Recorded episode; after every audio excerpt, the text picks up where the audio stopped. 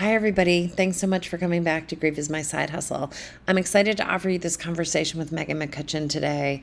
Megan and I have known each other from a training a while back. She's really special. She's got great energy, and she does really important work in her therapy practice with moms. There's so much grief and loss connected to what you thought having a baby was going to be, the process of having a baby, what's going on inside your body. Come join us as we talk as moms to each other about that process, and also as therapists who understand how difficult that process can be for women and how to treat it.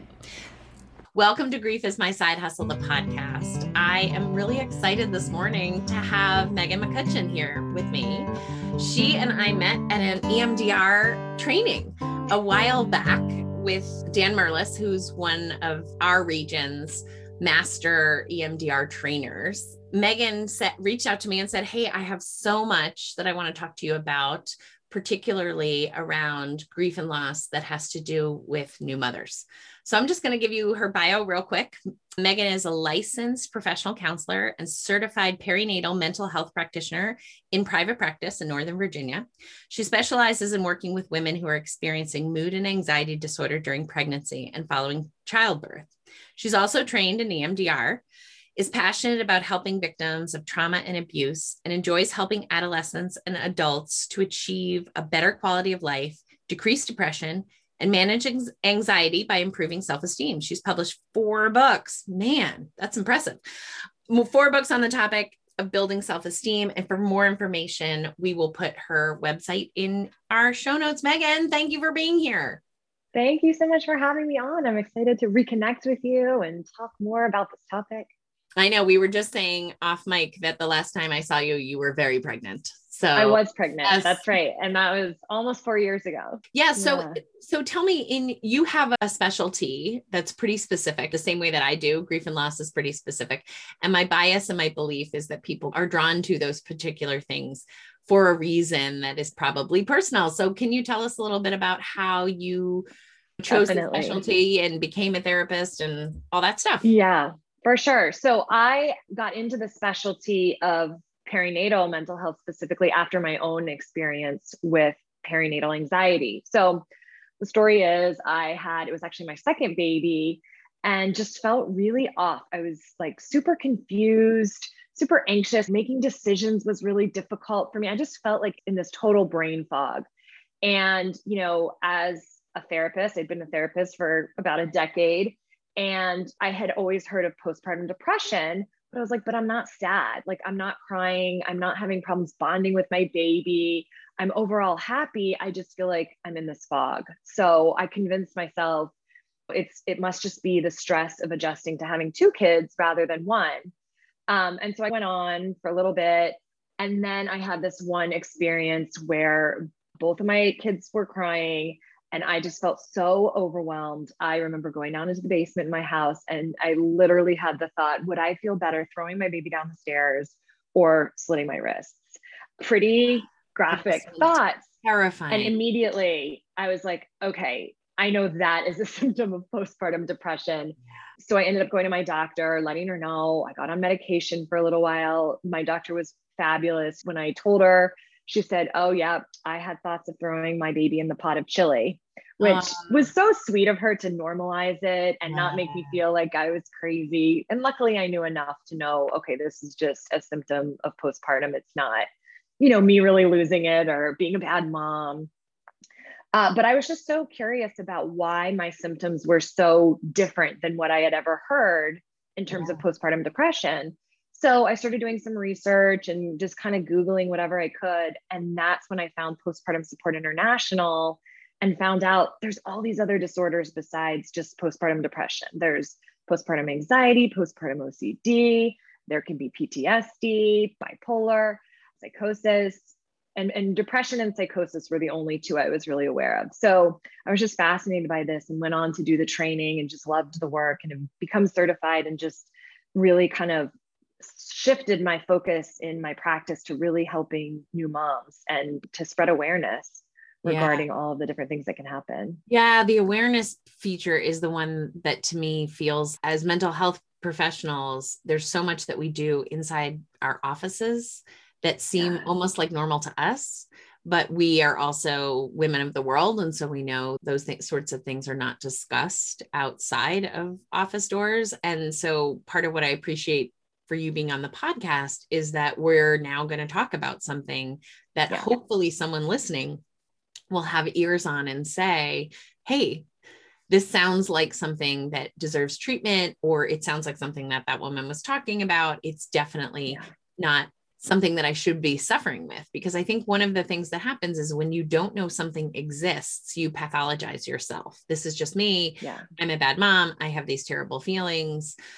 This is not an area that I have delved that deep into. What can you tell me about what the science says about why there's such disruption of mood in pregnancy? Is it hormone based? Yeah. You know, honestly, the research doesn't really have an answer, or science isn't really up to speed enough to know for sure. But the theories are definitely, there's a lot of hormonal shifts and hormonal changes going on. One of the theories is that it's the drop in estrogen, especially postpartum.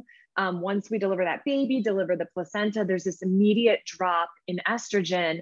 And estrogen is a precursor to serotonin, the chemicals in the brain that keep us feeling happy and regulated.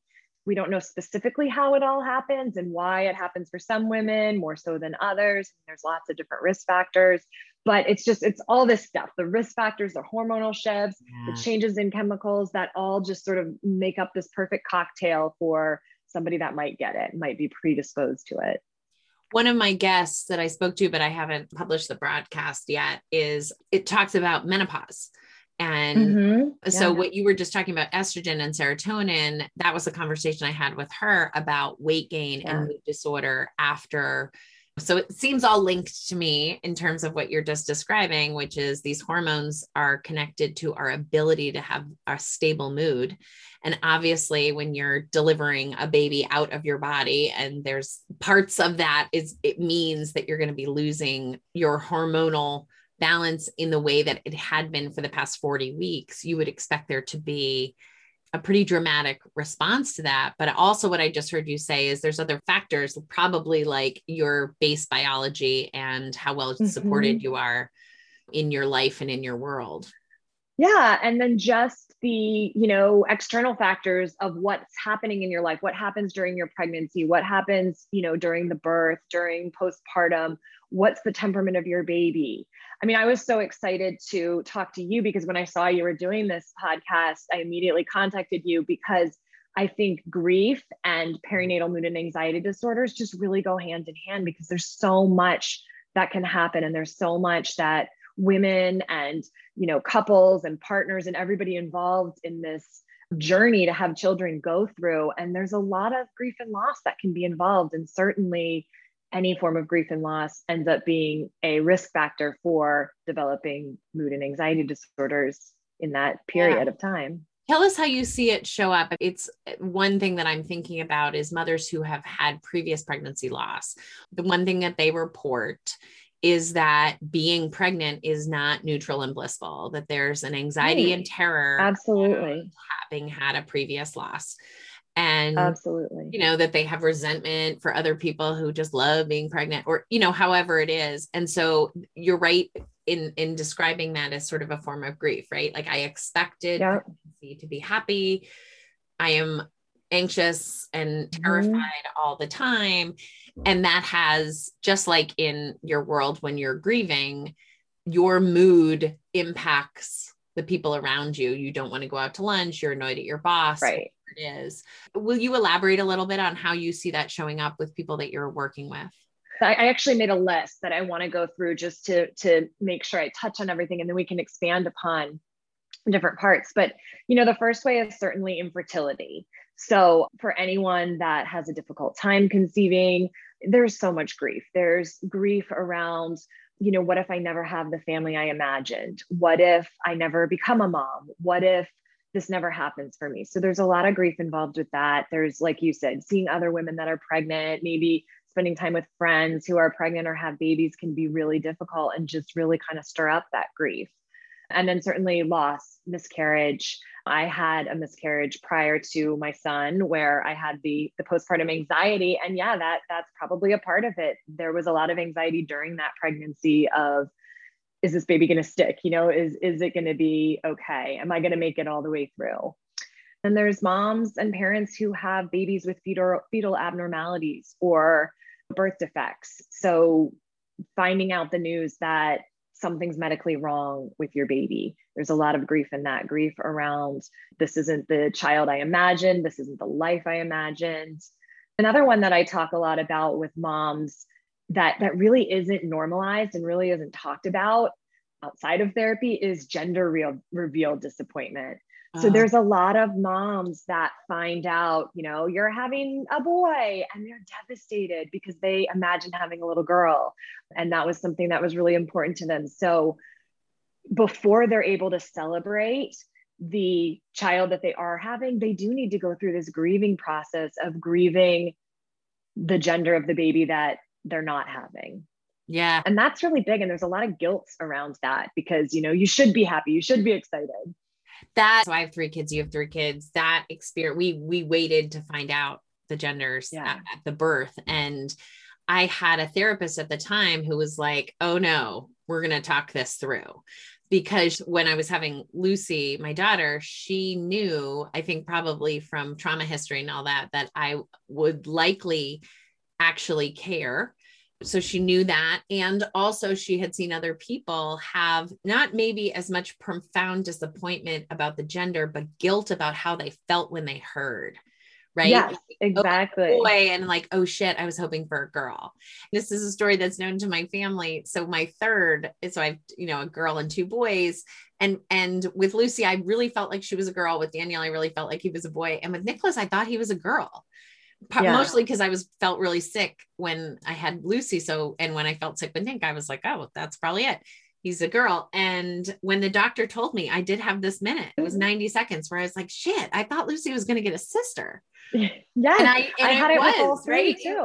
It was a moment where I was like, that wasn't what I was expecting. I'm not sure it's what I wanted. And then my poor husband, I mean, we were, you know, I was like barely holding Nikki in my arms. And my husband was like, are you going to want to have another baby now? Yeah. I was like, I don't think so. I think we're done at 3, but I do think being able to even normalize that ahead of time is so like, look, let's just talk about it. Like lots of women feel this way. Lots of husbands feel this way. Yeah. Permission. Yeah. I felt it with all three and it was so crazy. I just always thought I was going to have a boy first. I just thought I was going to be a boy mom. And when we were in the sonogram room and they said, it's a girl, I was silent. I was just completely thrown off. And I remember driving home and just being really sad. And I was like, well, I guess now I have someone to pass down all my old childhood dolls to. Like, that's like the only positive I could find in that moment. Yeah. And then after that, I really wanted another girl because I grew up with two sisters. Yeah. And so then when my second, we found out it was a boy, I was again like, she's going to have a sister close in age. And then the same thing with my third. So then I had a girl and a boy, but I still really wanted my daughter to have a sister. And then I had a boy and, you know, I was a little upset and it took me a while. And I also I didn't have a boy name, but I had a girl name picked out. Yes. There was a lot of grief for me in terms of like, cause then we kind of knew we were done at 3, like, I'm never going to get to use this girl name that I had. And now, of course, I can't imagine it any differently. I love them all. The dynamic between them is great. But yeah, it was an experience I wasn't prepared for. And I have a lot of clients that I work with that are surprised by the grief that they feel around finding out the gender. Yeah. And again, you know, as therapists, I think it's important to know when to use your own pieces of self-disclosure to normalize those things, to be able to say, I felt that way. Right. Like one of the things that I do just in parenting in general is when people are having a hard time, I will throw in somewhere a vignette about me screwing up with my kids or not liking them. I think, again, it's pretty normal to have frustration, you know, just like you don't like your husband or your wife for a moment or your partner, or your mother. You also don't like your kids. That doesn't mean that you know, don't love them. And I think with feelings, and this is really true in grief, what happens in grief is that people are overwhelmed by feelings they don't normally have. Yeah. What you and I know is we have the multiplicity of feelings. We can have them all starting at age 2-ish. And it doesn't make you the feeling. You are not an angry person because you have anger. You just have anger. And anger will move through your body. But one of the things that happens with grief is that you feel this loss that you didn't expect, and you don't know, you don't know what it means, and you don't know how to handle. And I think this is particularly important for women. And I've seen it a lot with pregnancy and pregnancy loss and infertility, more infertility than anything. There is a powerful amount of anger. Yes.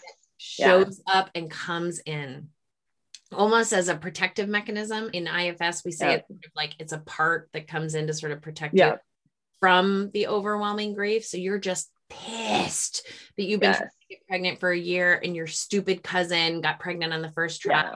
She doesn't know that you've been, and you want to kill her, and you don't want to go to her baby shower, and you don't want to buy her a present, and you can't be polite to her on the phone.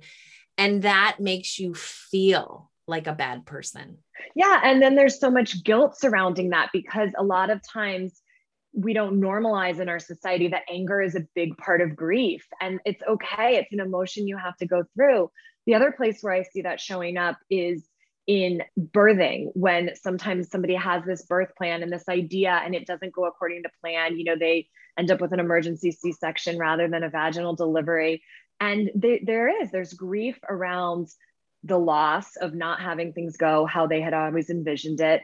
And then there's guilt around feeling the grief and feeling the anger, because, you know, I should feel happy that I have this healthy baby. Why am I hung up on the fact that, you know, things didn't go the way I wanted them to? Yeah. As you're talking about that, again, sort of grief in general, if we pull it out, one of the things that happens with guilt and regret, in a conversation that I have with clients all the time, and really is a core knowing from my own experience losing my mom and my dad, is that the concept of how regret as it is a response to the belief that you could have done something different, right? Right. And so if we go underneath that, what that is sort of a protective covering around the idea that we are sort of helpless around stuff. Mm-hmm. We don't have control. Yeah. Right. So like, I remember my doctor was like, "What's your birth plan?" And my mom was like, "What are you asking? Like, what do you mean? What is her birth plan? Her birth plan is to have a baby." Yeah. And, you know, like when my mom had, you know, my mom was like 20 or 21 when she had her first baby, nobody asked her, "How do you feel about this?" or "How would you like this to go down?" It was like, you come to the hospital, we help you have a baby. So the concept around the grief around expectations and the grief around, really what we're talking about is that existential, unbelievably powerful concept that is hard for us to take in ever, which is we're not really in control. Yeah. We're not in control of what our body's doing when it's having a baby. The doctor is not in control. We're all just reacting sort of the best we can. Exactly. And anything can happen. Yeah. We have no idea what's going to end up going down. And it's a really fine line to walk in terms of like, do we do a birth plan? Do we not? Because for moms that I work with who are pregnant and who are sort of prone to anxiety, it's great to talk about a birth plan in terms of like, how do you foresee this going? How do you want it to go? Do you want to have a playlist for when you're in labor? You know, what do you want to bring to the hospital? We also have to really make sure we're talking about, this is an ideal plan. It might not go this way at all. And you have to be accepting of that fact. I'm always really careful around the word birth plan. It's like a birth wish. It's not so much how it's actually going to be, because when people get so tied to that birth plan and it doesn't work out, that's when the grief really shows up strongly. I think as therapists, part of what is important is to help people own their disposition around these things, right? So when you can identify for someone, listen, whether we're diagnosing them with anxiety or we're just saying you tend towards anxious around this topic, part of what we're saying is anxiety is anticipating something, you know, bad in the future happening. So you're trying to front load a lot of control. You're trying to front load a lot of, well, if we just make sure we've talked to this person and we go there and we do this by 8:30, then it will all be okay. Right. And what really, when we're working with someone who's anxious, what we want them to understand is it's really about the recovery. When people are talking about resiliency, that's really what they're talking about, is the recovery around mm-hmm. something unexpected. How do I recover? And I think, because resiliency is like this new catchword, I think what people are implying with resiliency is people who didn't have any bad feelings and just kept going. And that's mm-hmm. not what we mean. What we mean is having the bad feelings, giving them the heavy, dark grief, loss, pain, getting in it, being in it, moving through it. And then, you know, continuing in trauma, we call that traumatic growth, right? Which is your life didn't end at the trauma. You did what you needed to do to get through. And then your life continued informed by that, but not necessarily limited, not less than, not worse. Yeah. Right. Yeah. And so there's that concept around, if you have an anxious mom, being able to sort of help her infuse the idea that you're going to handle this. Your body's going to know what to do. Yeah.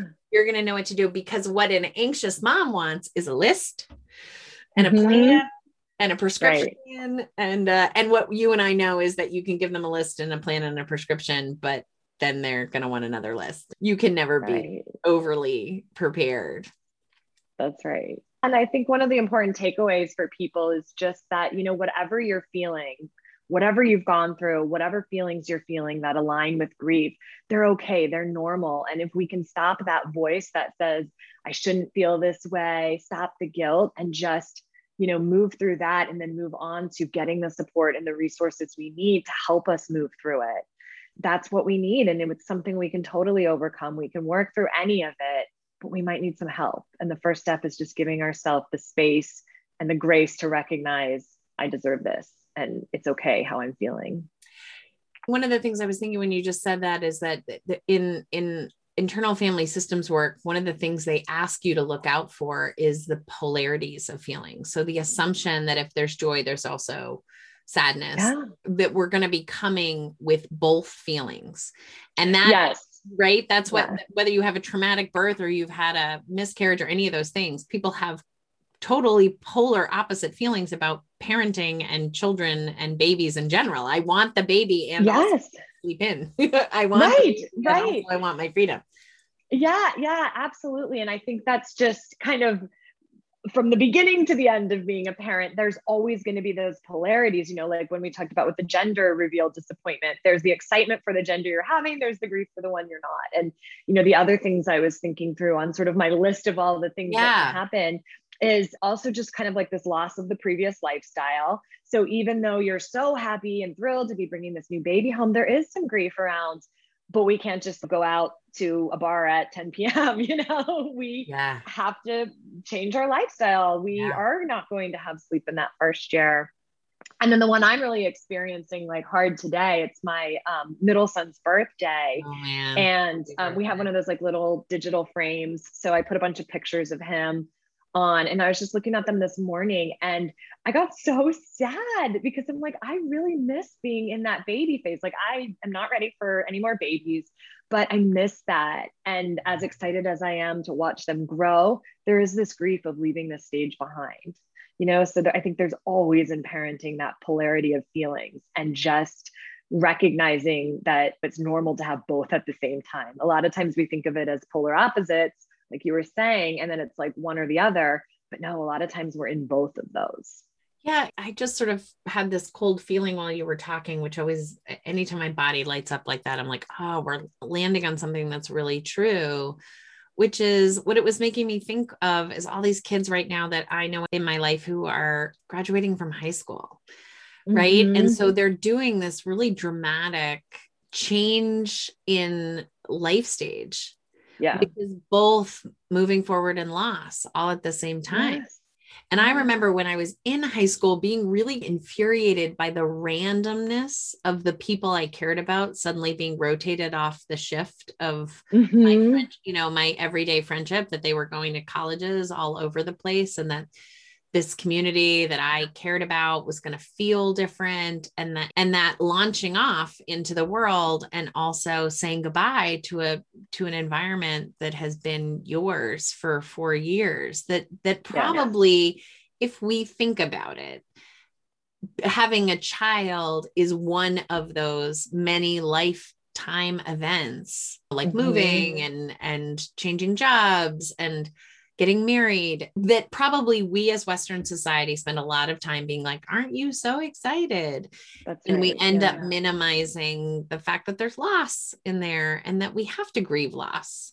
I think that's so true. And as you were talking, I was thinking about where this really showed up for me. I remember when I was moving from a one-bedroom apartment to, you know, a bigger house. And it should have been so exciting. Like, okay, you're buying your first house. You have all this extra space, you know, you have more than one bedroom. And it was exciting, but I was really sad. Like, I remember walking out of the apartment for the last time, like I was bawling, because change and transition is hard. Even when it's really exciting, there can still be grief involved over closing the door on that chapter. Yeah. And I think the more we can just, you know, normalize those things, then people don't feel crazy about it. And we don't do to other people what we don't want done to us, which is people just acting as though this is only a good thing. I think people are doing a good job right now with COVID. I think saying, yes, I'm excited that my kids get to go back to school, or that baseball is starting up, or that we can travel to see relatives. And I'm really anxious and I feel overwhelmed and I'm confused.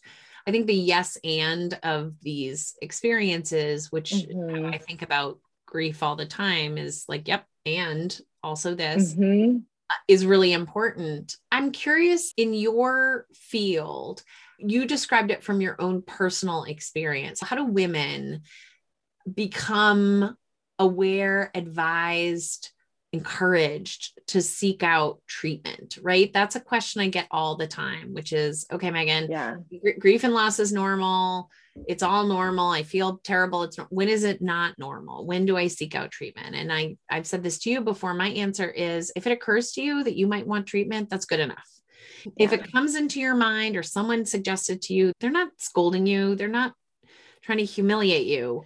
They're handing you a glass of water because you look thirsty. That to me, now I understand in Western culture, maybe that's not how everyone feels about therapy, but in my world, if you are going through a primary loss, something that is really profound, why the hell wouldn't you, go in and talk to somebody who has more expertise on you about what the norms are. So I'm just curious, from their doctor, is it their husband, their sister, their cousin? How do they get to? You know, it's really varied. And part of the reason I love talking to people and, you know, being on shows like this is to spread more awareness that you should get help. Yes, there's help out there. I think, you know, gosh, I could talk all day about this, but I think, you know, like you said, in our culture, it's not as normalized. I mean, in other cultures, especially postpartum periods, there's so much more support, so much more help. There's, in a lot of Eastern cultures, there's this 40-day period where everyone dotes on the mom, where everyone, you know, she doesn't leave the house. Everyone just takes care of her and helps her through that postpartum period. In our culture, it's more like you have the baby and no one cares about mom anymore. It focuses on the baby, all those pediatrician appointments. You really only have that one 6-week appointment, that 6-week follow-up, where hopefully your OBGYN is checking on your mental health. But I still don't think it's great. I still think even a lot of medical doctors are out there aren't really as aware as they could be and should be.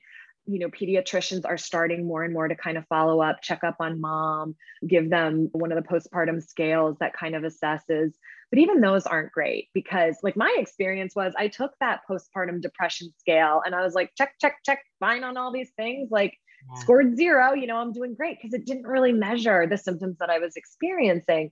So I think just the more we talk about it and spread awareness and send that message out there to moms, to family members, to friends, that, you know, if mom is struggling in any way, she should absolutely get some support, get some help. I mean, and there's all kinds of help I think moms should mandatory have, which is, you know, checking on their mental health. I've been promoting pelvic floor physical therapy more and more lately, which is another thing that's kind of standard in other countries, but not so much here. But moms' bodies go through so much. And you and I know the body keeps the score, the body stores the trauma.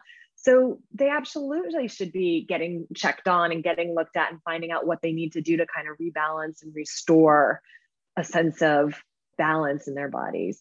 What it's making me think about is, you know, so I often say to people when they're struggling with the concept of when does grief end, and, you know, yeah. Similarly, I think probably to your specialty, grief and loss in general has some great stuff out there and some not so helpful stuff that has sort of hung down from, you know, the 1930s, 1950s. That is still being touted. And so we're trying to help people move around that. One of the metaphors that I use about being a griever is like, it's like being a mom, which is, you know, I was not really a mom until I had Lucy, and she made me a mom, and I'll never not be a mom. And that's how I think about grief and loss in general, which is, once you have it, you're a griever, that's it. And, you know, you learn how to parent your child, to manage it while being with them, right? While they're growing. And as you're living life, you know, like every mom has that funny story about, you know, doing the car seat wrong, and that you don't do that with your second kid, but you make different mistakes and things are different because that child is different in its own way. I mean, each way in which we grieve changes us in terms of how we understand us. But part of what I was just thinking is even the process of having a baby, like the actual birth process, is really similar to traumatic loss in my world, because I don't know if you did this, but I was part of a PACE group, which is a regional organization, which has social workers. It's a small group of moms, all who have babies, but essentially it's a mom support group. And the very first thing that they do is they ask you to tell your birth story, because the assumption is that it's traumatic. And anyone who, you know, is around a new mom is going to hear that birth story, because they are still processing. The narrative content is them coming to terms with what their body just did. Yeah. You know? And even if it's, you know, quote unquote, a perfect birth where everything goes according to plan, that is still a major trauma on the body. Birth is hard. I think I was surprised. I heard it was hard, but I'm like, wow, this is really, really hard. And so it is, it's a trauma your body goes through. And when you add on things not going according to plan, you know, any sort of fears about, is the baby breathing, all of that stuff, it is a lot to process. It is. And I think with traumatic loss, part of what happened, like when my mom died and she died suddenly in her sleep, I got to a period where I couldn't even say she died without being just totally overwhelmed by like crashing waves of grief. Yes. And part of the work of grief is to learn to withstand those waves in a way that you don't constantly feel pummeled and drowned. Yeah. And creating your narrative is one of those things that we do, right? Like we say, this is what happened. I had a woman on my podcast the other day who, her brother was murdered, and we were talking about how people react to that and how you have to keep yourself safe and not, you know, go into the story with some random stranger at a bus stop, because it will, exactly as you just described, trigger your own loss in your body. You and I know, because we work in trauma, that that's not great. Do you have examples of that with your like PTSD or, you know, psychosis? Because, you know, what I'm thinking about is, I know that there are many mental health disorders that are really triggered by lack of sleep. New parent is defined by lack of sleep. I'm sure there are some people out there right now who are listening, who are like, I don't know if this is me, or I don't know if this is my sister. Give us an example of a case that's just, this is so clear. You're not always the person who's going to tick the boxes appropriately and say, oh yes, I could use some treatment. Your perspective on yourself is that the whole world is the problem, not that you are having a problem with the world. So are there examples that you can think of where, this is a tricky situation that comes up and these folks should get treatment? Yeah. I mean, I think if anything's going on in this perinatal postpartum period where you're just not feeling yourself, go and get help. There's a website, Postpartum Support International. They are great at having, you know, like you were saying, there's so much to navigate on the internet. They're the go-to place where it's international. They can hook you up with providers in your area. And it's so important to go to somebody who is trained in this, because I think a lot of therapists aren't, and they don't quite know the signs. Postpartum OCD is something that is really, really common and really big. And this involves intrusive thoughts of a lot of times harm to the baby. Moms are really horrified by this, and they're terrified to go and say to somebody, oh, I couldn't give my baby a bath because I was afraid I might accidentally drown him, or I can't be around sharp objects because I'm afraid I might hurt my baby with them. This makes them feel so much shame, because there is postpartum psychosis, which we sometimes hear about in the news, where there are these moms who end up harming themselves and their babies.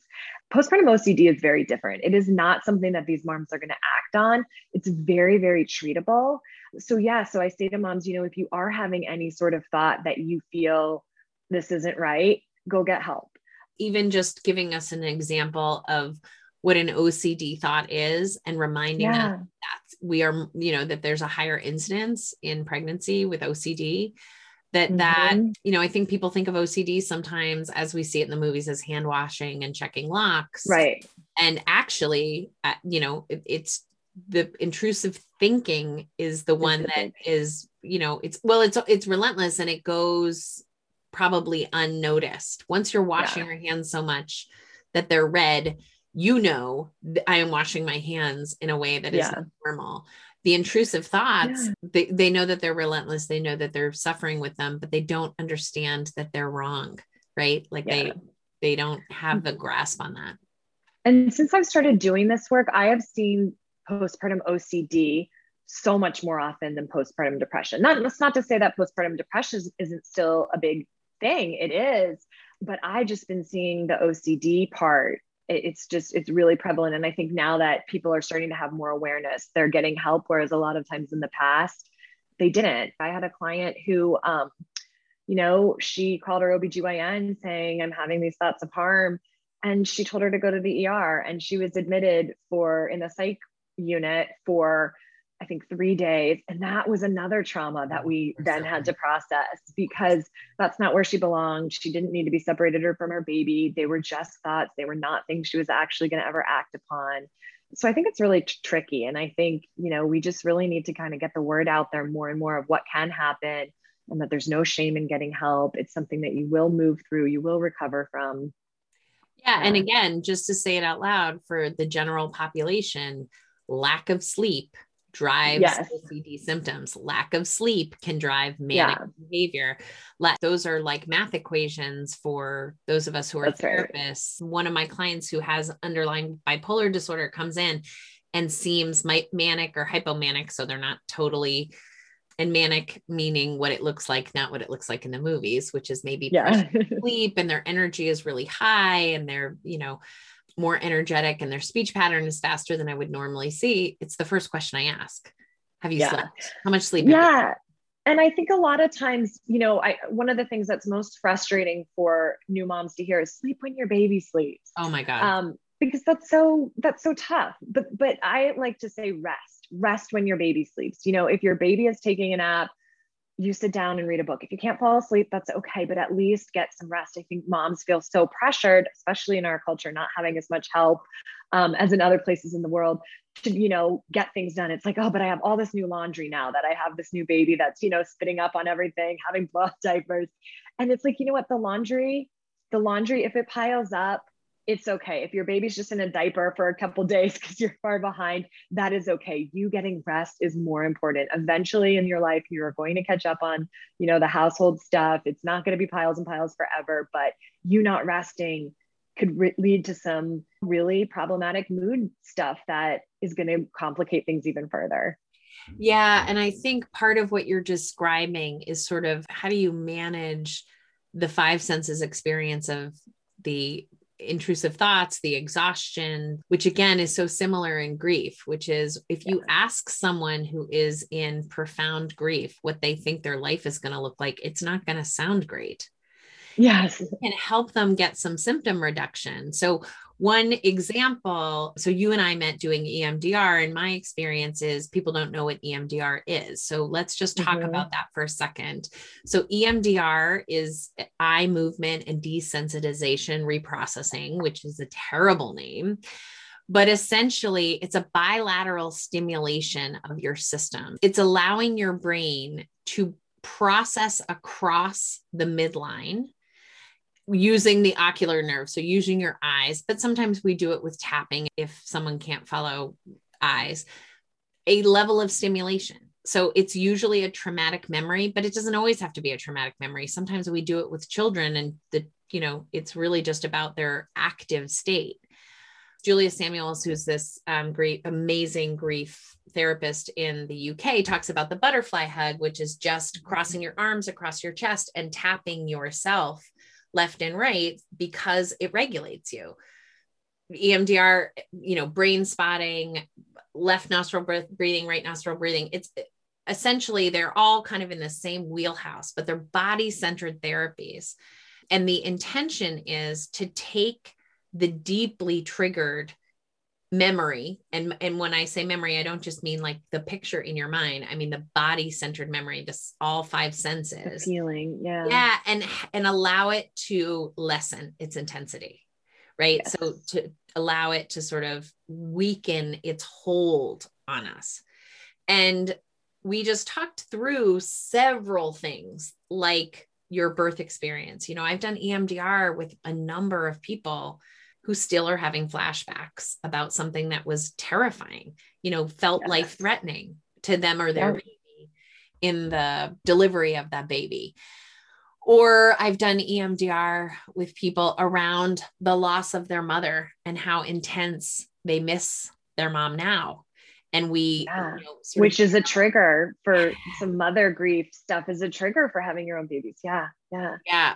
And the reason that I'm bringing it up is that our bodies, as you were describing sort of the intellectual processing of saying to somebody, listen, it's fine if your laundry stays there. What I find is you will know very quickly if that sort of conversation is landing with your mom. The mother that's in front of you. Some of what I say to them is, I don't want to have a conversation about the laundry until you've slept a few more hours. Yeah. Right? This whole conversation is going to feel different when you feel different inside your body.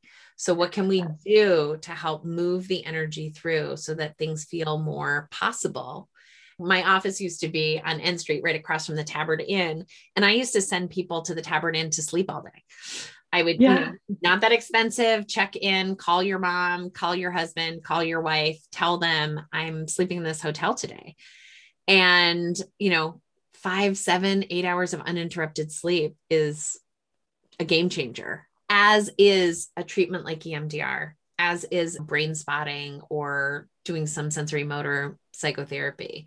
And what I think is important to tell people is that's not the same as what you saw on like The Sopranos.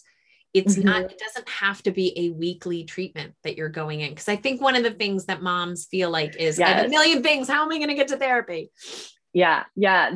That's two ways that I work differently with moms than I do with like a general population. You mentioned before, there's a lot more self-disclosure because moms need that like mom village and that mom support. So there is a lot more where I share, my own experience with my kids, as appropriate and supportive and helpful for them. And then the other thing, I see them less frequently than I do the general person. So they'll often come in, because they're struggling, and we'll meet, a couple times, and just educating them and then normalizing what they're going through, giving them some tips and tools they can use, sometimes medication, sometimes not. But after a couple weeks, they generally start feeling a lot better. And then we'll back off the treatment to, kind of like maybe like monthly check-ins. I have some moms that, like to have it on the calendar. So we'll do a monthly check-in. I have other moms that are like, what, let me call you when I need to. And they're really good about following up when they feel any sort of symptoms popping back up, but it works really well. And, moms they're busy. They have to get childcare to come to therapy and all that. And so they don't necessarily want the traditional weekly session that other people do. So that's another important message for moms, is that we can really tailor this to what's helpful for you rather than being a burden. Yeah. And I say that in general, it's the trauma therapist next to the grief therapist in me. The grief is a lifelong process, but the traumatic elements of it can shift really quickly, sometimes with just a few treatments. And that you know, there's supportive therapy around how are you going to build your life. There's this grief model called dual processing, which is about sort of spending some time in grief and pain and loss, and then oscillating over to restoration and living, which I think is that's what we do. But definitely. I think we go back and forth. Yeah. Right. And when we're in that grief and loss component of things, sometimes we need concrete treatment in there. I will check my person out when they come in, and I'm like, we're going to do a guided meditation so that we can shift the energy in your body so that you can feel different. And I often do that with people who have anxiety as their primary way of, or anger showing up as their primary way for grief, is just allowing them to sort of feel more neutral in their system. Yes. I think it's important to remind folks, or to tell them if they haven't heard it before, that the perception around therapy often is come in and tell me your problems, that the actual experience inside therapy is sometimes let's just be in the warm embrace and let me bear witness to your pain.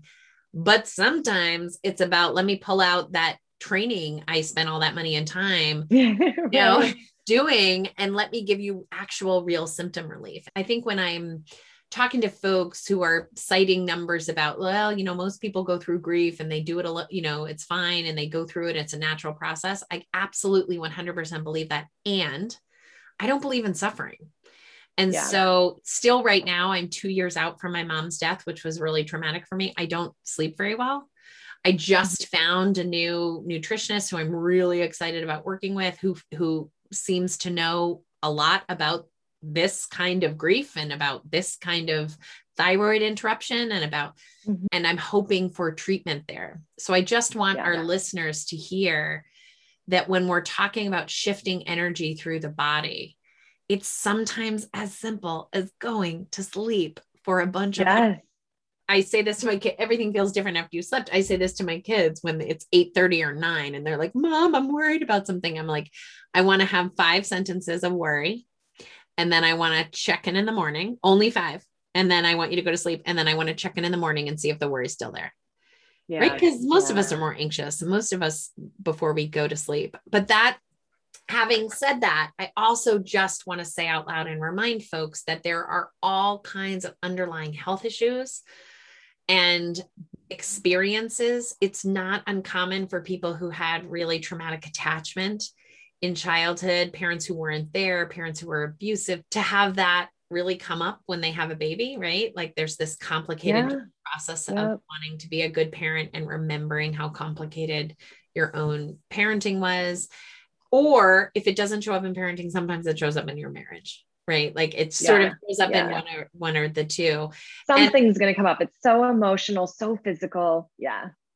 Yeah. And that however you get support, you know, you might not land in the right place you might go on to babycenter.com and find yourself in a grief group or a new mom's group, or that feels really helpful. And then sometimes those groups turn crazy and people go, you know, and they're not so supportive that it's a trajectory of support that we're looking for. Yeah.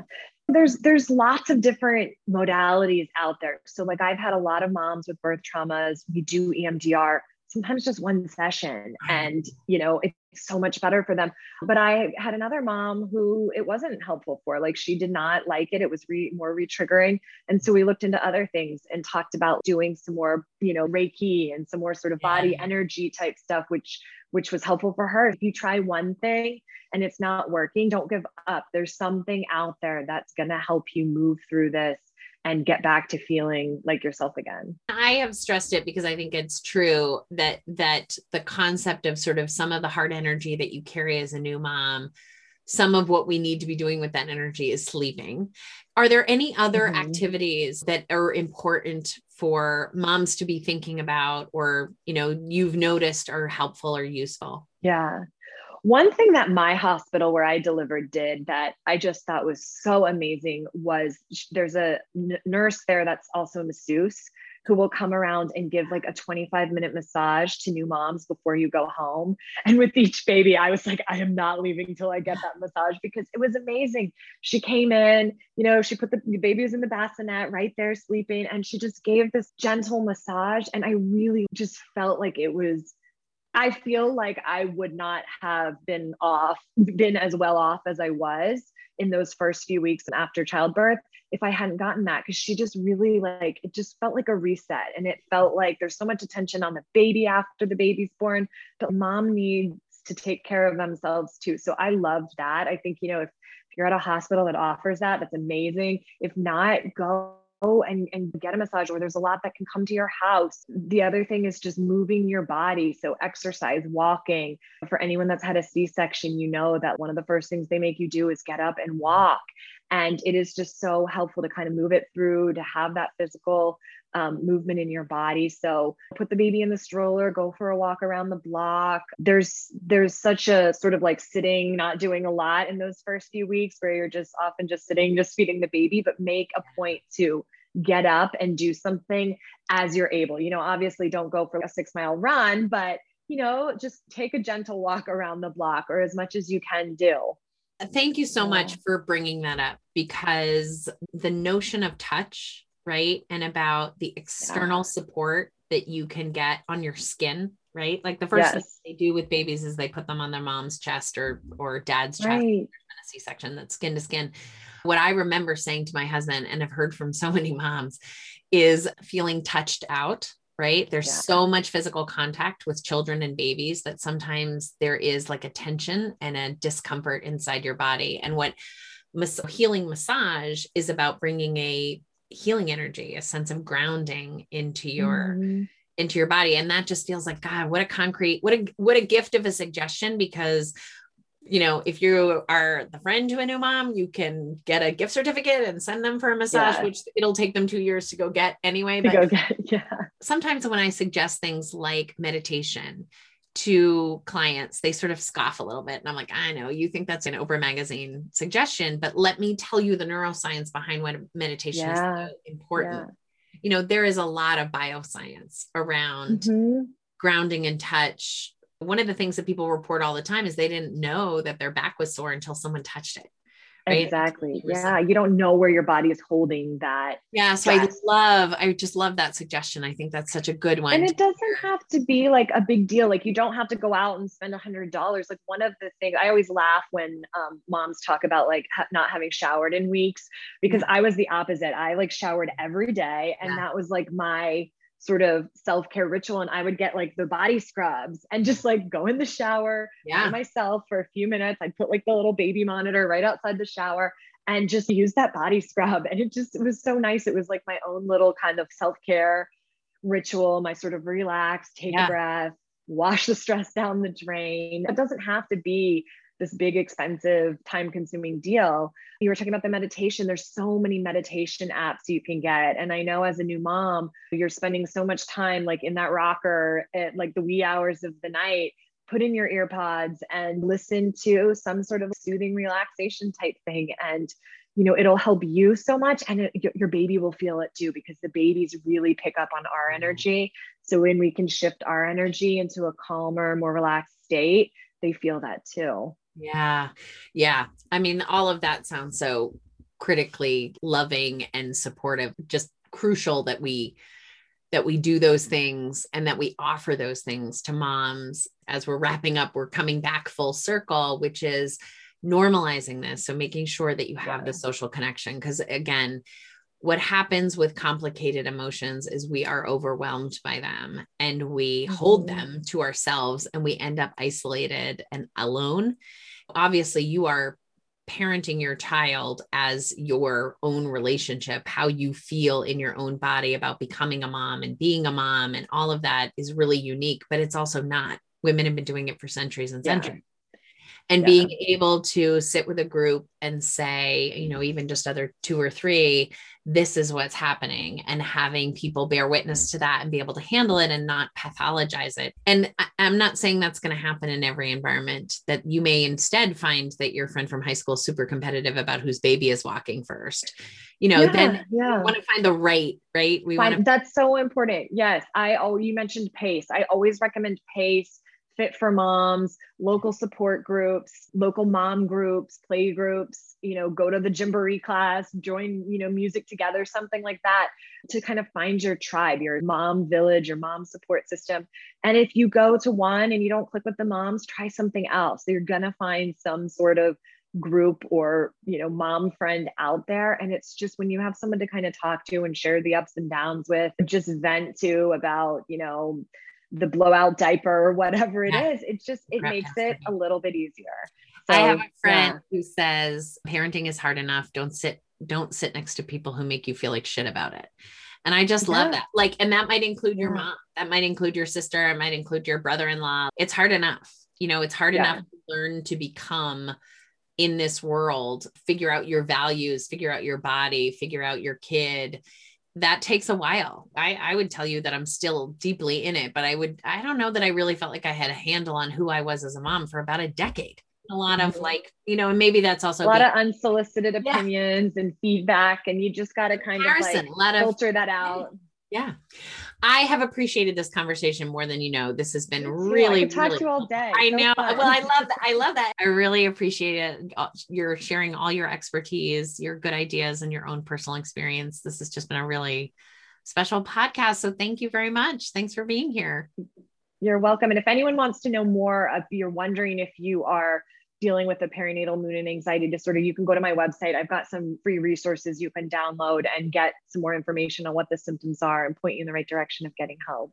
That is fantastic. And we'll put that in the show notes so everyone will be able to find it really easily. Thank you so much. All right. You're welcome. Really so good to talk to you. Go to the show notes if you want to find out more about Megan's work and the resources that she has to offer. And if you're enjoying Grief is My Side Hustle, can you please do me a favor? Will you podcast, give me a 5-star review, write something in the comments about what you're appreciating? It really, really helps this podcast get out there for other people to find. Thanks so much. We'll be back soon.